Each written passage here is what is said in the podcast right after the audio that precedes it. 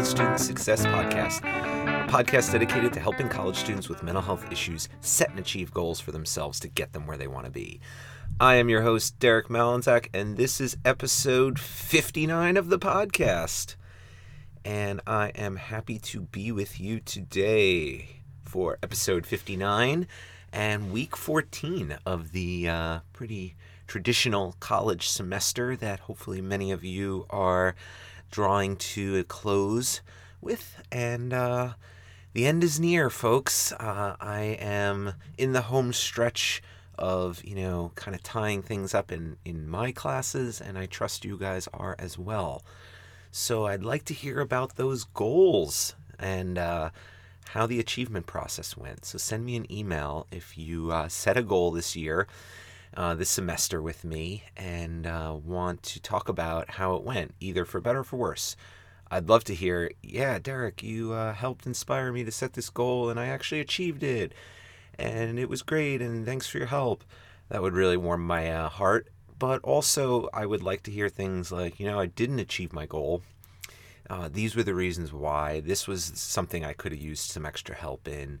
Um, this was an area that uh, I struggle with that you didn't tackle on your episodes of your podcast. So that kind of feedback would really help me too. I, am sorry if that that is the case and that um, you did not get the help you were looking for. But I'm always trying to make this better, and I'm only really going on my own intuition and the, the self awareness I have about how effective this podcast can be is only so.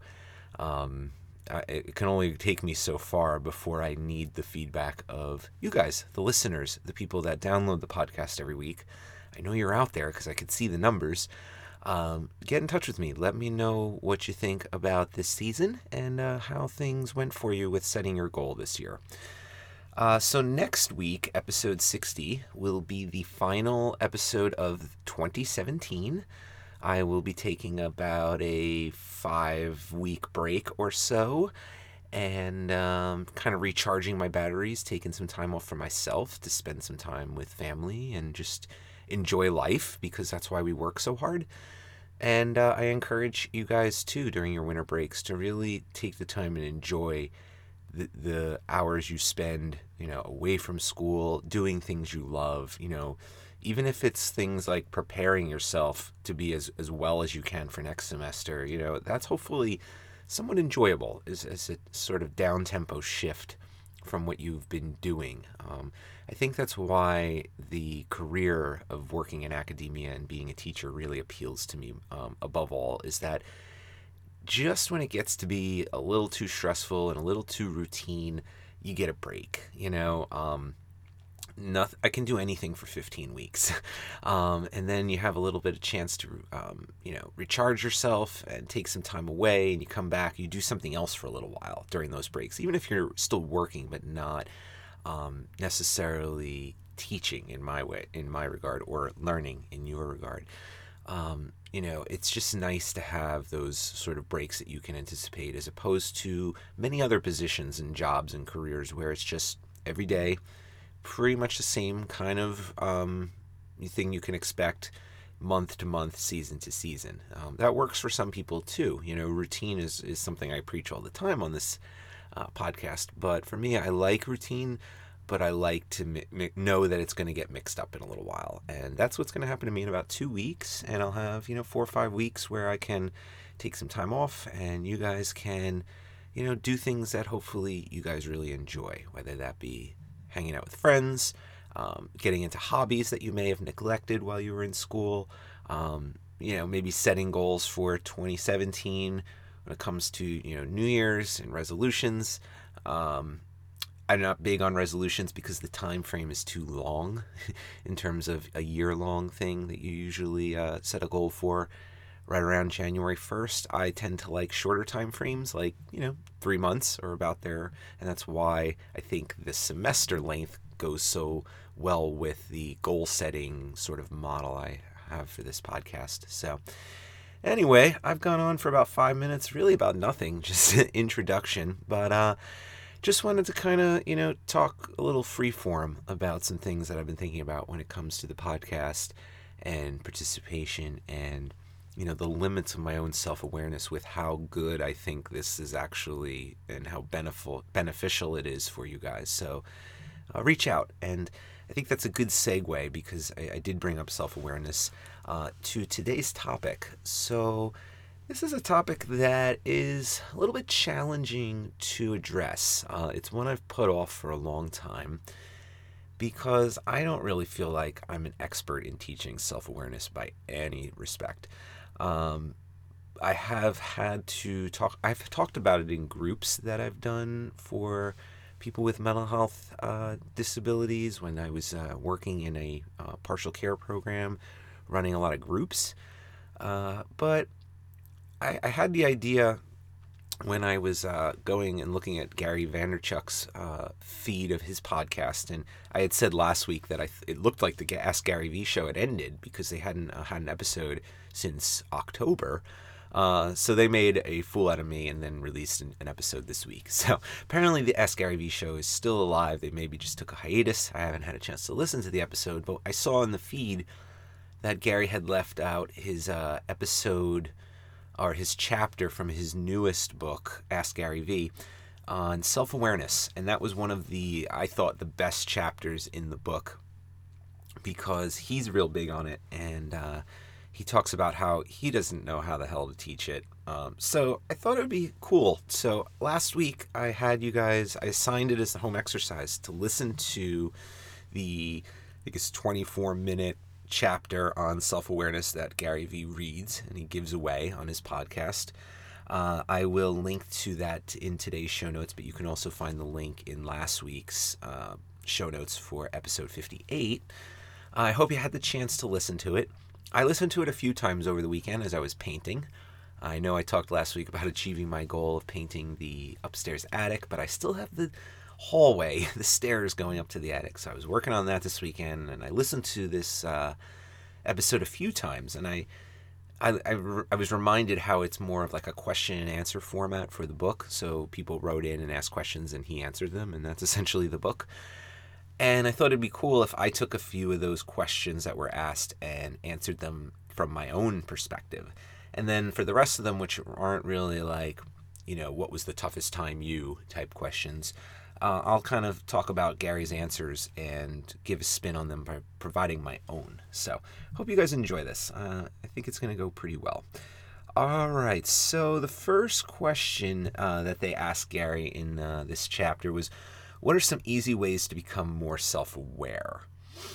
And he admittedly struggles with this one and says that there really are no easy ways um, and does not believe that self awareness can be taught.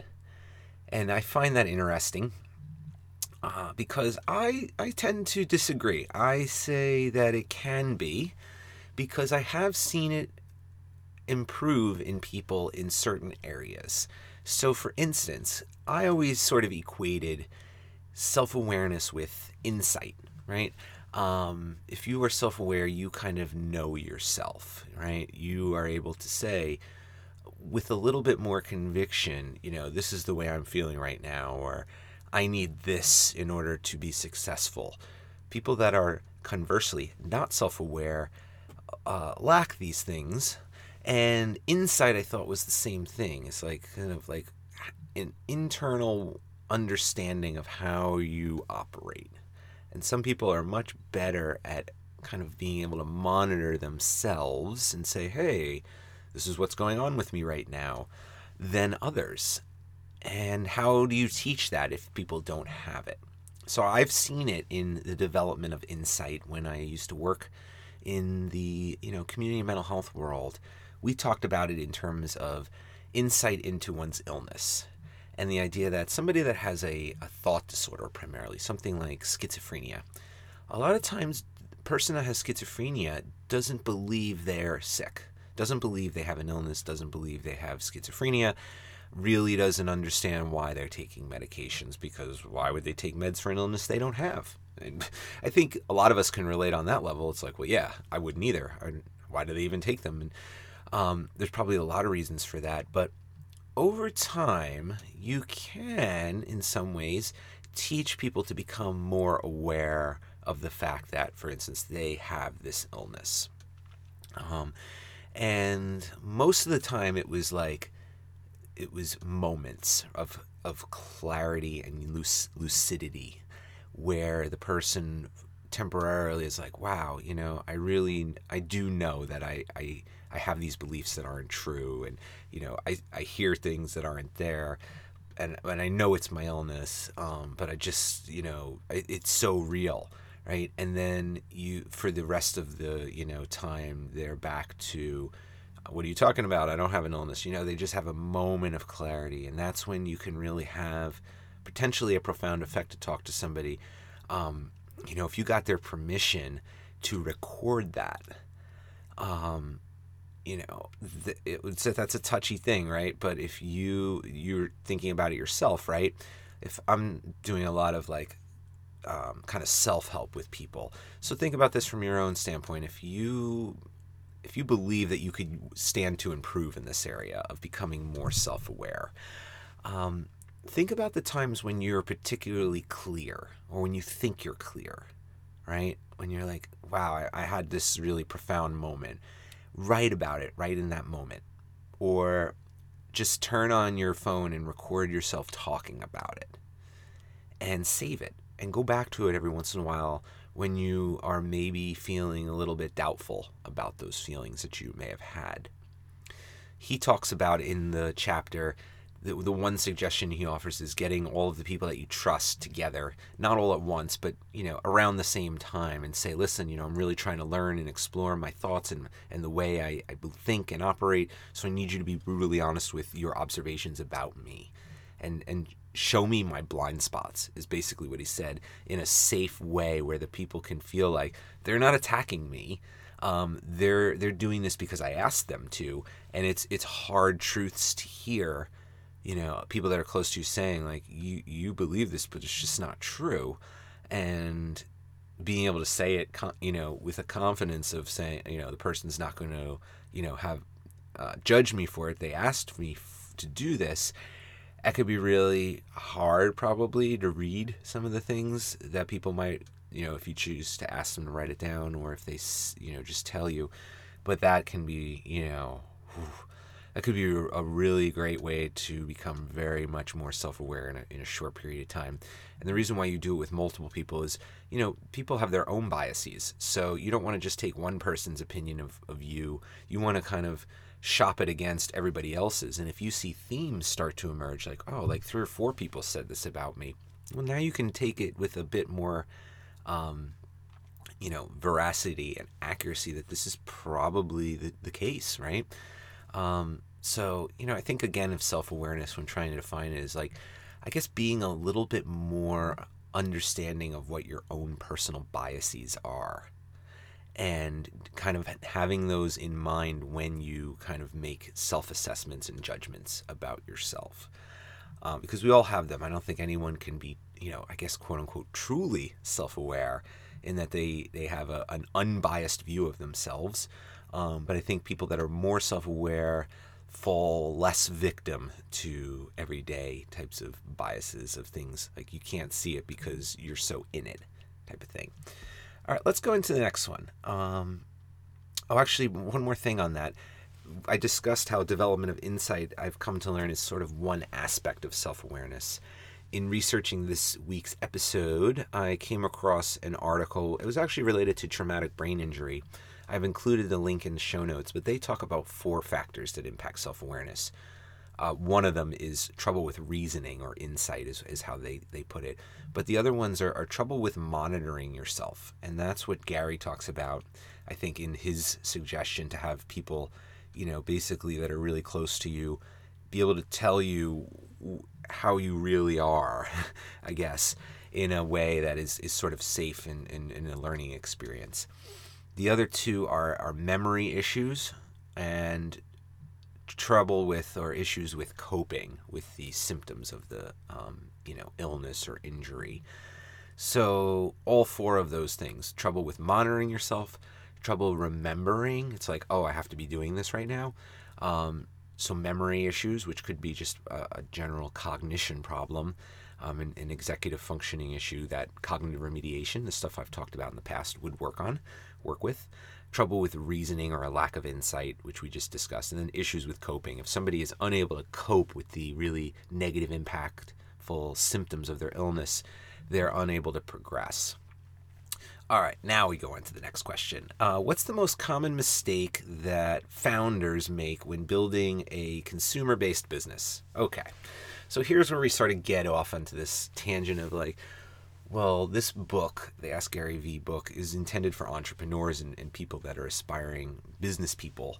So why am I talking about this as in a college student podcast? So we'll sort of tweak this question. What's the most common mistake students make when talking about building their their scholastic career from a self-awareness standpoint okay um, and and Gary talks about the, you know the reason why this question was put in this chapter is because the answer is like a, a lack of self-awareness and talks about a lack of confidence.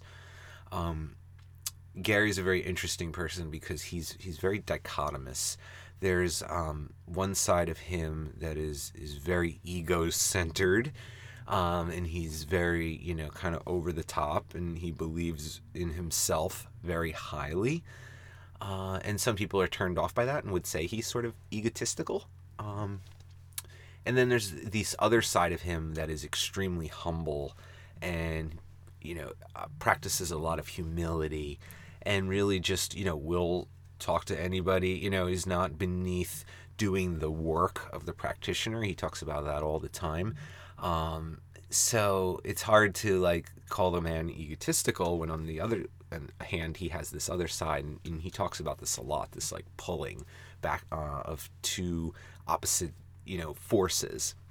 So um, i what what i would say is the common mistake i see in, with students when it comes to i guess their self-awareness and success in school as a result is making the same mistakes repeatedly, um, despite you know somebody being very clear in why they need to change that.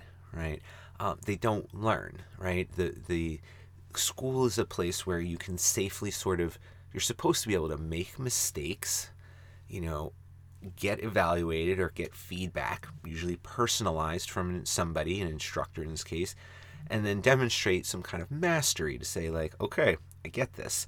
So we as uh, teachers expect students to fail at times. It's like part of the learning process right?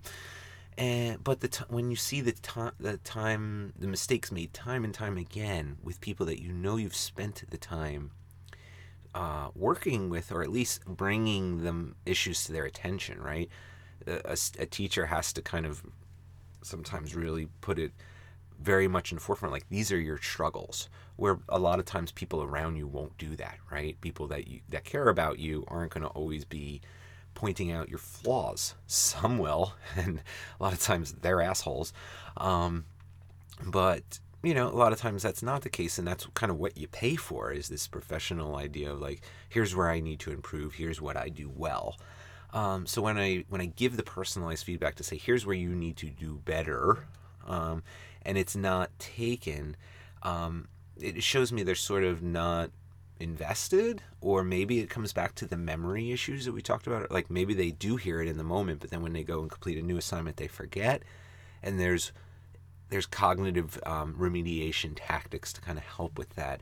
Um, but I would suggest sort of, you know, being aware of that. That like you need to like incorporate feedback from instructors into future work and practice trial and error, right?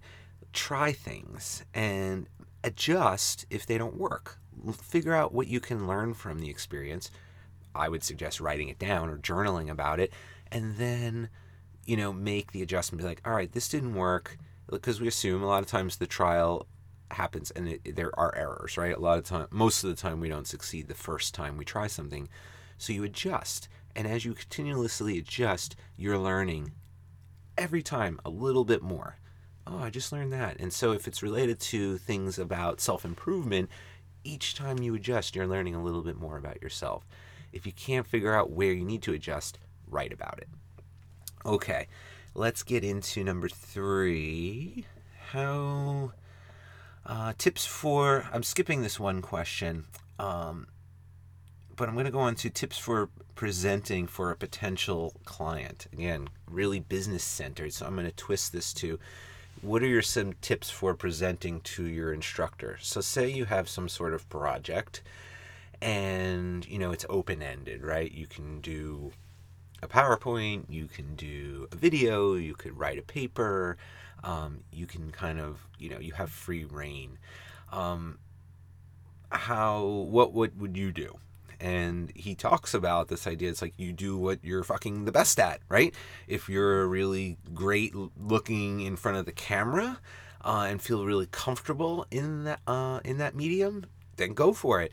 If slide decks are your thing and you spend hours making really really nice powerpoints um, then you should go for that. If you are you know terrible at public speaking um, you may want to record yourself ahead of time and then play a video, you know, and it's just kind of like catering to your strengths.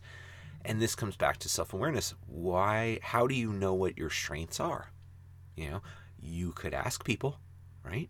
Take those close to you. A lot of times, just as I said, we don't really want to focus on people's flaws. We, on the flip side, may not take time to recognize what we really like about people and I, I try and do this with students too, to say, you're really good at this. And that, that really sticks with you, right? Um, I remember one piece of feedback my father gave me a long time ago. And he was like, you always, uh, you always take sort of the opposite side. You always kind of, when everybody uh, wants one thing, you always tend to want the other. You're contrarian, I guess would be what he was trying to describe. And I always thought remembered that. And I was like, that's a really interesting piece of feedback. He was giving it he was saying it to me from a strengths based perspective. And it was helpful for me. It was a big piece of, you know, a big piece of the puzzle to be like, oh, I didn't know that about myself. I'm glad he pointed that out in me. You know, I, I just didn't see the pattern. And so when people kind of note those things for you, for positive or for negative, um, it can be extremely insightful and, and improve one's self awareness uh, a great deal. All right, let's talk about the next one. How does humor play a role in business in the, the book? But I'm going to focus it on teaching. How does humor play a role in teaching? Um, and again, I'm coming at it from a, a self awareness standpoint classes are boring. um, sorry if I'm. This is no truth bomb, right? That I'm dropping a lot of people. It's like, oh yeah, well, you're finally figuring that out. Shit. Um, a lot of times, even if you're really interested in a class and in, in the content, you're bored because the the instructor sucks or it's late in the evening and you've been working all day and it's just you bit downtime you know poor energy so you know you just want to get out or you're really stressed about something else and it sort of is is taking over your ability to focus um, there could be a number of reasons why you take classes and, don't enjoy them you know in any given day right i think humor unlocks a lot of that for students that show up and they're like I don't even want to be in here. I see it all the time. I walk into a class and just these downtrodden faces. Everybody's either stuck, you know, they're facing their phones or they're just looking like like they want to die. like it's just like, oh, the energy is just so down. And I disarm them by walking in with a big fucking smile on my face, and they're like, I'm like, so how's it going? And they're all like, mm. and I'm like, you know what? I'm fucking great and it just is like oh and they, they're probably like tired of it by now. It only really works in the beginning you know and i don't do it every single week but i'm always just like you know what? No i'm gonna start this energy off right. And so that's not really funny right? But that's like sort of disarming. But i try and use humor in my lectures. Uh, sometimes it falls horribly flat. I know. Um, i don't really care you know? Um, i don't really care if people don't find me funny I really do want to be found interesting. I'd rather not be known as known of as boring. Uh, I don't think I'm super boring, but I know I talk about some boring subjects. Uh, so humor plays a role in teaching because it helps with learning. You know, if somebody is engaged, if somebody likes the professor because he makes them laugh or she makes them laugh, they're going to be more likely to listen to you, you know, and they're going to be more likely to kind of take the things that you're saying when you're not being funny and maybe think about them a little bit more and then they make you laugh and it's like oh okay. You know so i you know and gary talks about it in this answer that he gives is like some people just aren't funny and you shouldn't try and force it right? And it goes back to the question prior like do what you're good at. I don't happen to think i'm super funny but when i know what i'm talking about i can like talk about things in a way that make them not super boring like i'm just reading from a powerpoint or, or lecturing what I I'm or regurgitating what I, I found in the textbook for that week or from an article that I assigned them. Humor is important. I, I hope more instructors remember that um, and sort of play to it. Um, even if you're not that funny, um, you can find other aspects of your craft that are, you know, through like YouTube videos and stuff, and just sort of like lighten the mood temporarily, you know, or put something funny in your PowerPoint, yeah, take a shot. Uh, all right, let's talk about. All right, so the next question was What was the biggest decision in your life that made you successful today? And I really like this question from a self awareness standpoint because he, Gary talks about this, uh, you know, second grade, uh, fourth grade, I forget what, what grade, but he was nine where he has this big moment where he gets an F and it, it changed his life and it made him realize he's a businessman. Um, I have not a similar experience, but kind of in a way. Um, I remember this uh, memory standing out as a, a really hyper self aware moment for me when I was really young. I don't remember what grade it was, but we were reading the book The Pearl. And um, I it was either second, third, or fourth grade, right around that time. And I remember like we were going through it as a class and we're reading it. I'm following along, and you know we get to the end, and it was like, okay, let's get on to the next, you know, whatever we were doing next. And the teacher was like, okay, now we're gonna go over it again. and I, I remember thinking to myself, why? And I looked around, and I saw that like you know, people were still struggling with getting like, you know, the concept or whatever it was about what, what the focus of the reading assignment was. And it was just like, wait, people are still struggling with this? Like, how can that be? And I remember having this thought, like, oh, I get it because I guess I just kind of get this stuff. Uh, and it made me realize, like, I guess I just had, I felt, I figured out at that point that I had sort of natural smarts, you know, that I could figure stuff out and that I didn't need to work 100% to get an A. You know, I could work at 80% and get an A minus. um, and that was fine with me.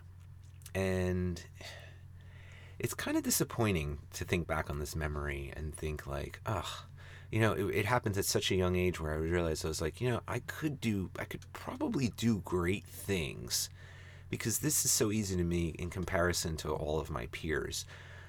But I don't really need to. I could just do enough to get by and get pretty good grades instead of outstanding grades. And that's kind of the path I ended up taking is I I worked enough to get an A minus, um, and tr- really didn't work much harder. Um, and so it makes me sad because I think back and I'm like, if I had had the right motivator in my life at that time, that I could have probably been inspired to do great things. Um, not to say I don't think I'm going to do or I have done some great things. I just think like I'm talking about exceptional. Um, but that happened in like the third grade when I was reading The Fucking Pearl. it was a truly um, a moment of self awareness that just stands out to me as a 38 year old. And I was probably like eight years old at the time. And it, it, it just is wrong, you know, stayed with me. So, anyway, I'm going to go a little faster with these because I want to wrap up. Uh, toughest thing I had to do for my career.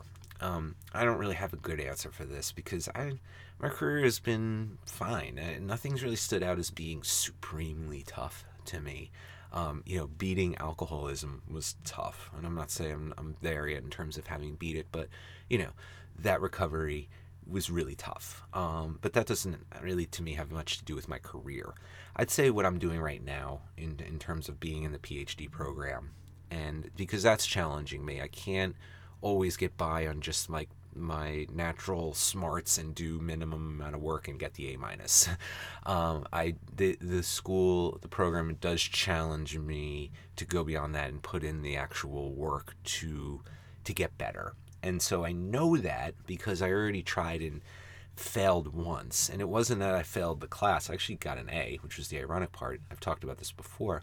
But when I struggled the first time I tried doing the PhD program, I just wasn't in the right mindset. I didn't have the right reasons for wanting it.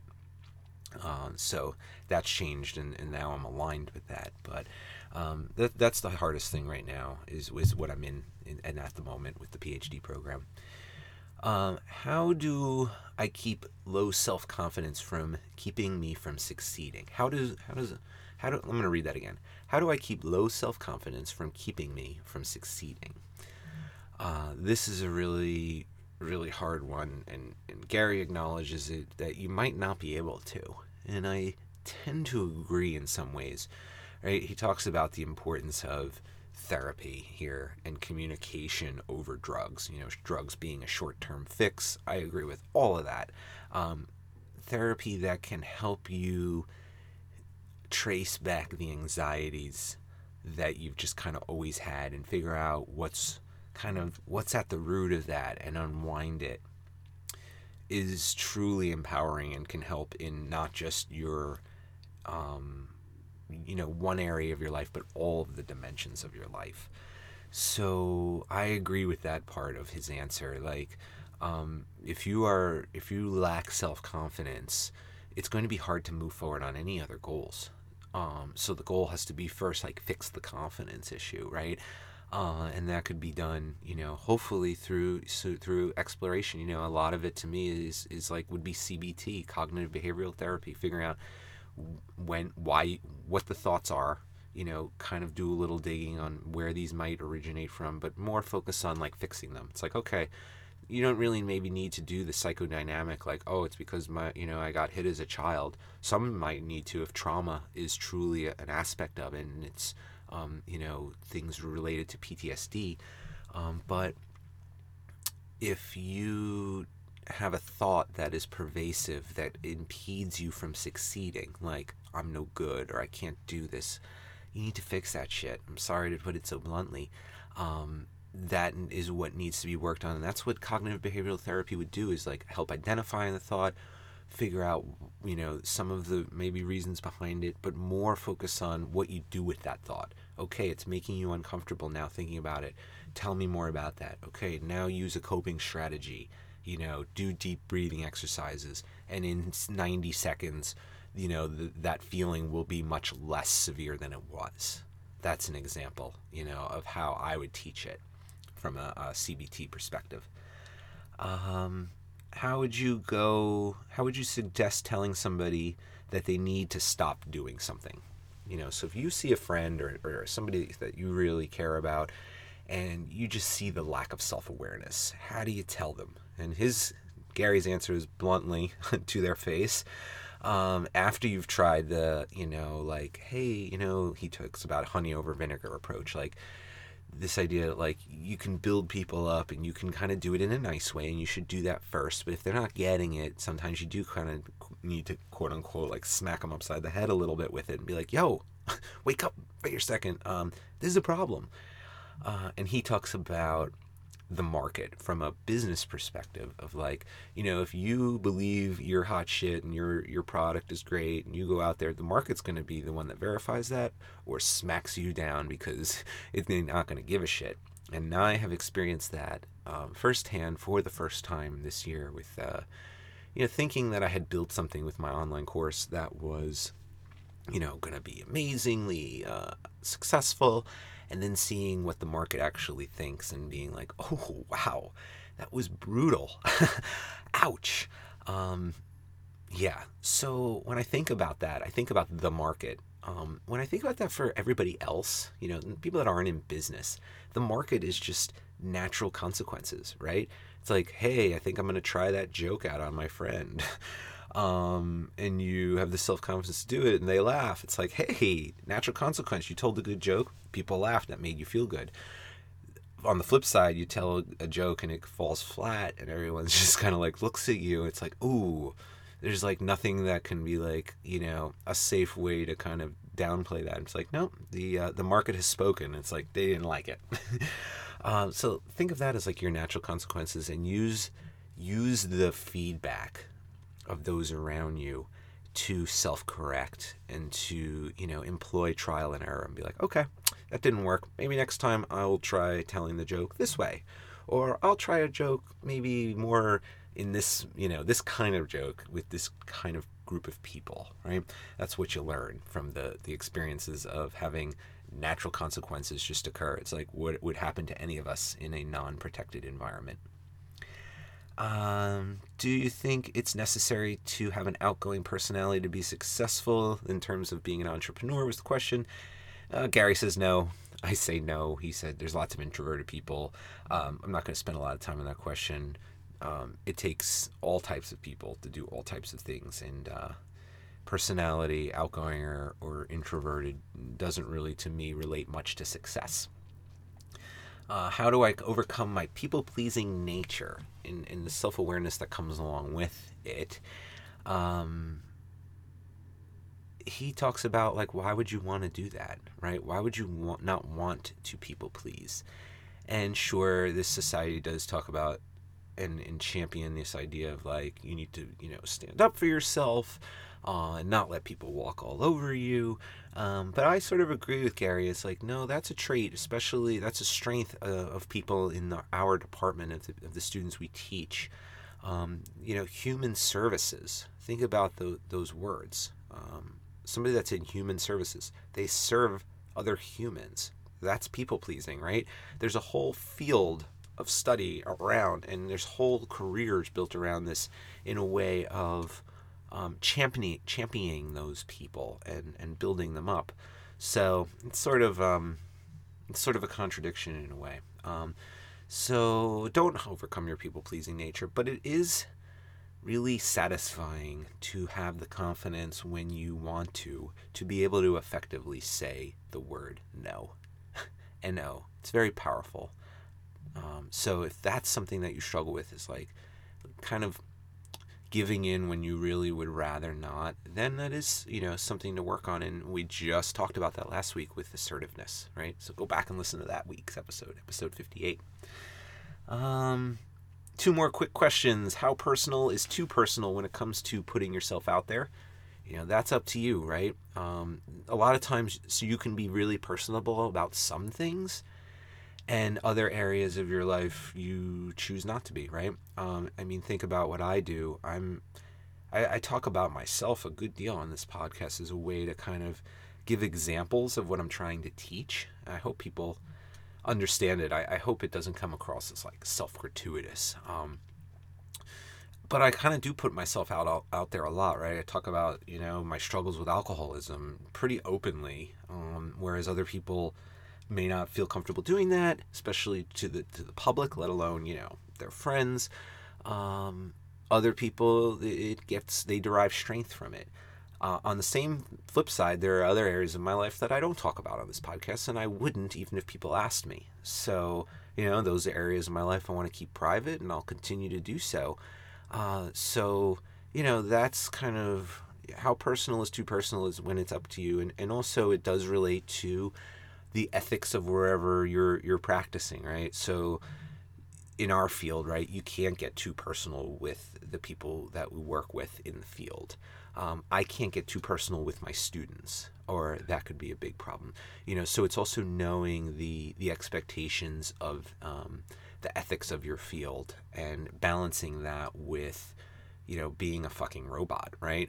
Not being personal is just like you don't really know the person, and then you end up really not caring about them if they don't really, you can't identify with them as a person. So that's why it's important to, to kind of give a little of yourself to people um, because it helps them understand you, it helps them empathize, and, and they end up usually liking that. And then the last question what's more important, IQ, uh, intellectual quotient, um, intelligence quotient, or EQ, emotional quotient? Uh, and I agree with Gary that EQ is is infinitely more important and is becoming more and more important as we become as information becomes easier to access, right? It used to be, you know, intelligence, I think, had a higher level of um, importance because you couldn't just go to Google and find out things, right? You didn't have calculators to do, you know, difficult computations um, at the speed of, you know, seconds compared, milliseconds compared to what you would, as a human would take. Um, but the ability to deal with adversity and setbacks and manage symptoms of an illness, whether it be a mental illness or a physical illness, takes a certain level of EQ to be able to have that resolve or the idea that it's like no i need I, that wasn't correct i need to fix it and here's where i'm going to you know tweak what i did or I this is good enough for me. You know, I know I'm capable of more, but in terms of like the perspective and, and how I value this in relation to everything else in my life, I'm I'm satisfied with the amount of effort I put into it. So I think EQ is only going to get more important. We talk about soft skills when we help people with disabilities get em- employed, right? The hard skills are like what's on your resume, right? Where did you go to school? What what previous experience do you have? What computer programs are you familiar with? The soft skills are what you talk about in the interview. It's like I am very responsible. This is how I this is how I can demonstrate to you because I did this, this, and this. You can't just say it, right? You have to back that up. I am. Uh, I care very deeply. Uh, I'm passionate. Um, I take initiative. You know, I show up on fucking time. You know, it's amazing how much you know people struggle with that, and then conversely, how much people value it. So, um, I think that the soft skills are more what we think about when we think about EQ. What do how do I accept feedback from my supervisor? Am I do I get defensive? Uh, and deny it or, or, blow it off, or do I really think about it and, and take it to heart and ask for more clarification if I'm struggling with it? You know, that's EQ, and that is only going to get more important as we, as factual knowledge becomes easier to access and obtain. It's how we manage it and how we manage ourselves and our pr- productivity as a result of that that is going to matter.